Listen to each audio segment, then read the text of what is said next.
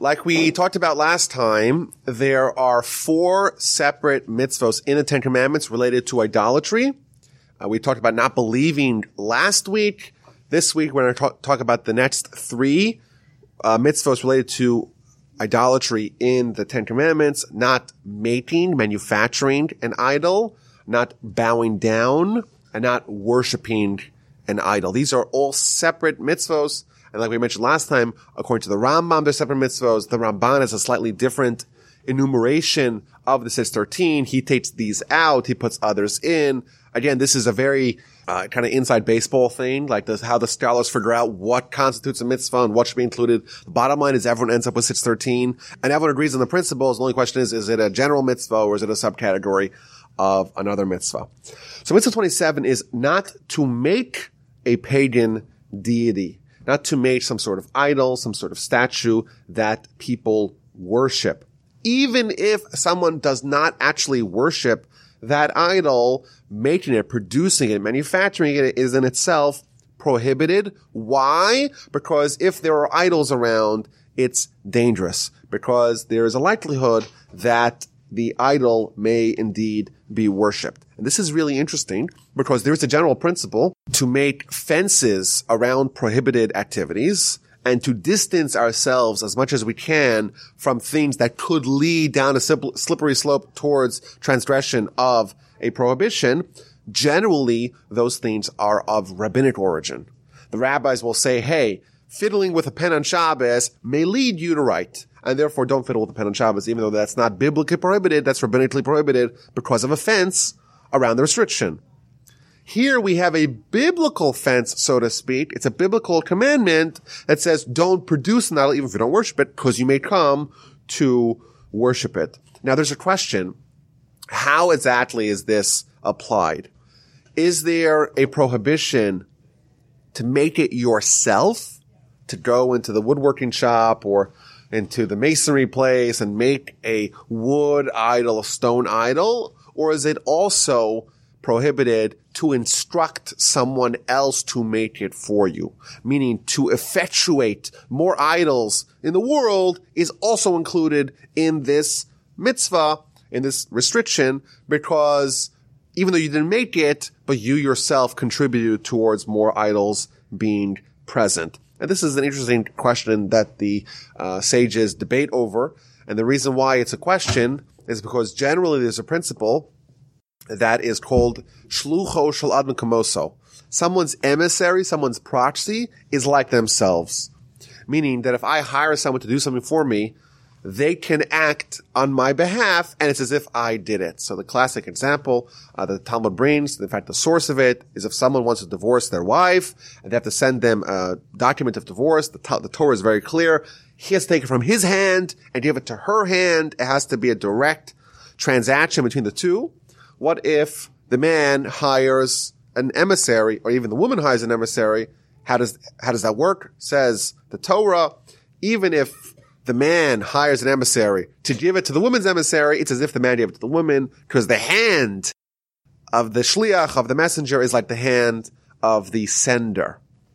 Similarly, we would maybe argue over here that the hand of someone who I instruct to construct an idol, it's as if I constructed it with my own hand.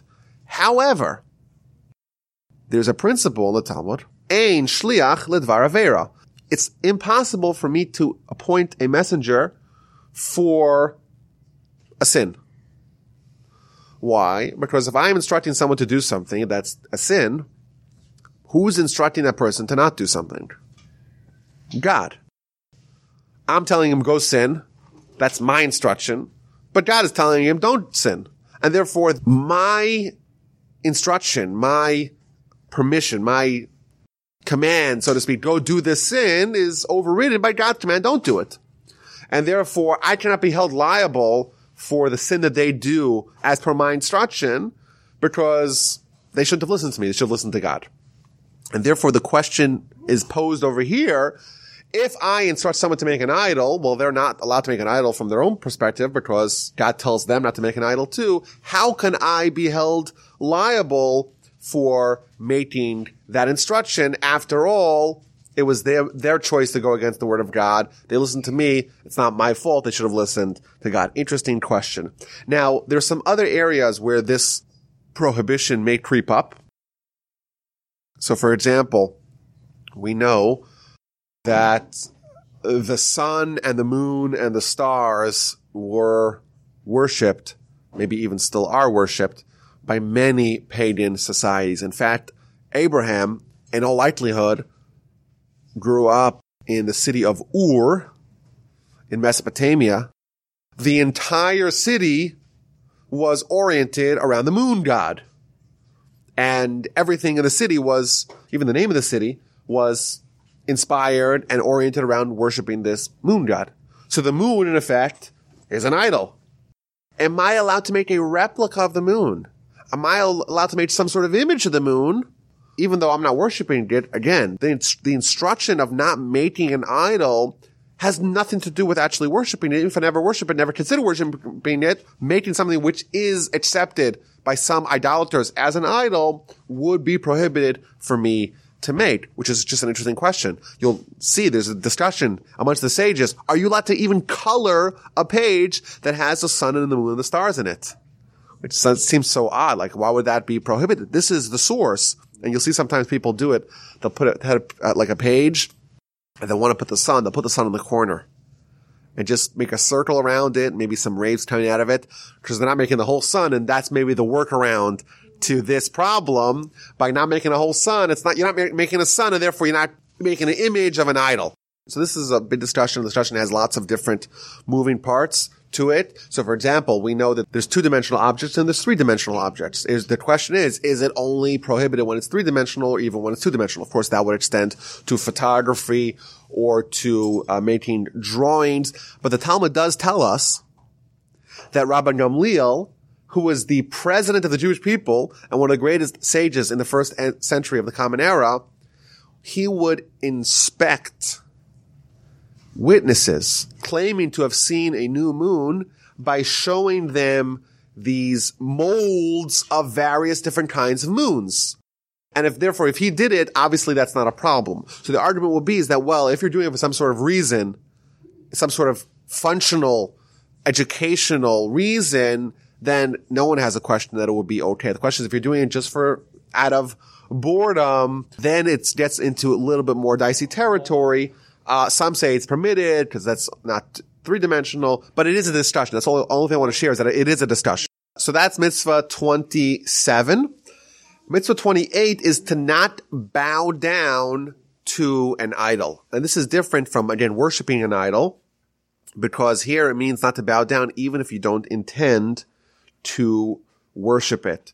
And the reason for this is because bowing or prostration is the ultimate act of submission, where you kind of lower yourself on the ground and you're totally subject and subservient to the thing that you're bowing down before it. And we say that we're submitted to God and uh, not to anything else. And in fact, on the temple, in the temple, they would go, they would actually bow down to the Almighty, so to speak, whose presence is there. And in fact, if you go to many synagogues on Rosh Hashanah Yom Kippur, you'll actually see during uh, Rosh Hashanah once each day and Yom Kippur four times during Musaf, the entire congregation actually bows down, gets all on the floor, on their knees and head down in a way of emulating what happened and recreating, so to speak, what happened in the temple on Yom Kippur. And in addition, this extends to all kinds of bowing, genuflecting, prostrating that have nothing to do with actual submission or servitude. So for example, the Talmud says, what if someone has a splinter in their foot and they want to remove the splinter from their foot? Well, how do you move a splinter from your foot? You have to kind of bow down and kind of reach it to be able to pull it out, but you have to be standing in front of a house of idolatry. Again, this is the, this is the great example of someone who has zero intention of worship or submission, but you have to be standing right in front of an idol.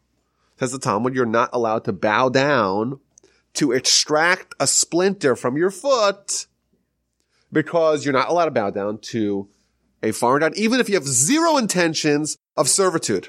In addition, the Talmud says if someone's money, like your money pouch, falls out and scatters all in front of a of an idol, you're not allowed to bow down to scoop it up because this would be a violation of this particular mitzvah because you're bowing down to an idol. And finally, we have mitzvah 29, and that is to not worship an idol in the manner that it is typically worshipped. So, so the way this breaks down is that there is four activities that are prohibited to do to any idol.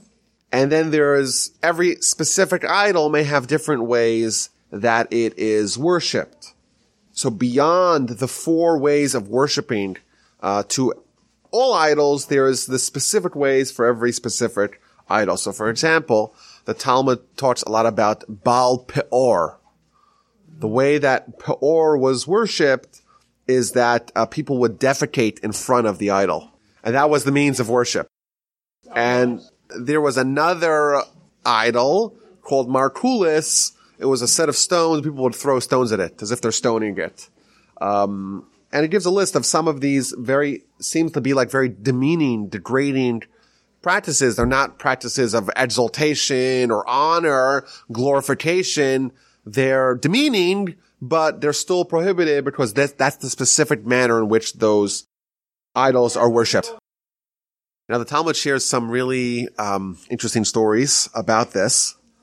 Uh, the Talmud tells one story about a uh, non-Jewish woman, but not an, not an idolater. She was very sick, and she announced to the world, "If I recover from my illness, I am going to worship every idol in the world." And lo and behold, she recovered. So she's keeping her pledge. She's going to go worship every idol in the world. And she arrives at Baal Peor.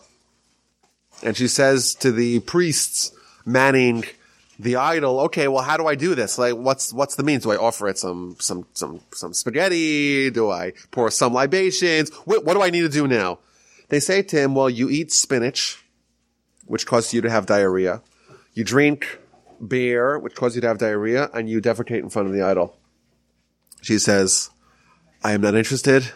I'm sorry. I'd rather go back to my illness. I'm out of here. She said, I'm willing back to go back to my illnesses, not to worship the idol in this way. And Talmud brings another story about a Jewish guy who was like a taxi driver back in the day.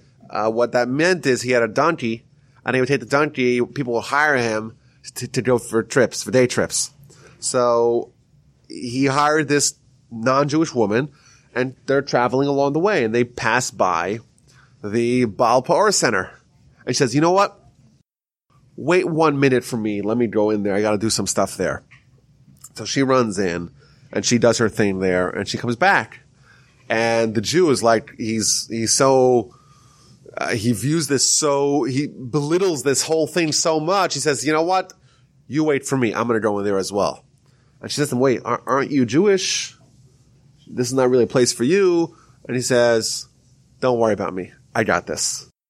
So he goes in there and uh, he defecates indeed in front of the idol. And the Talmud says that he takes the nostrils of the idol and he uses that to wipe himself.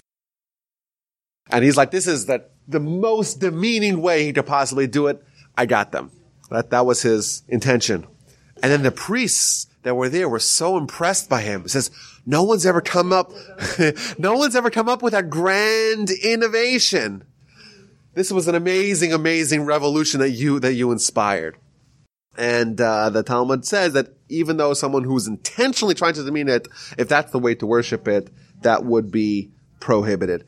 And it's been explained in more recent times, like what is the meaning behind this? To us, it sounds so strange and it sounds so embarrassing and sounds so shameful, yet we know it was kind of prevalent. So, a few things. First of all, every single idol had within it a certain degree of uh, of of sexual deviance. That was present with every idol. They're always they always went together. Always. That's number one. But number two, what this particular practice symbolized was the idea of like nothing matters. Like we're, we're nothing. we're, we're refuse, we're our most base self, our destiny is nothing. That's what we end up with. It's a certain like nihilistic approach. Nothing matters. And if nothing matters, everything's okay. We're, we're just animals. We, we, we, we, we're, we're not special. We have no destiny. We have nothing special about us. We're, our lives really are meaningless and therefore we could behave in this animalistic way. And then we could also extend it to all kinds of other ways to behave like animals. And of course we know the truth is the exact opposite. In fact, in Torah we would say that there is nothing that is indeed nothing because everything that is created has some sort of purpose in certain, in certain context. And in fact, we also know that you cannot have anything that would grow if not for fertilizer. Even the thing that is in their eyes, the ultimate example of the fact that there is nothingness and that's all we really are, that is in fact needed and vital to produce anything uh, that we need for our continuity. So it's kind of like our perspective is the exact opposite of this poor ideology. They say that everything is nothing, and we would say that nothing is nothing. Everything is something. Everything has value. Everything was, created by God and it has a, has a reason, has a purpose. But this concludes uh, item number three of our mitzvah list. Mitzvah, like we said, the first one we talked about today is to not produce, not to make a pagan deity, not to worship via bowing, and finally, not to worship in whatever way it is worshipped, even in ways that are so bizarre for us to read about, so demeaning. It doesn't matter if that is the way that it is worshipped, that a- acting in that way would be a transgression of mitzvah number 29, not to worship idols.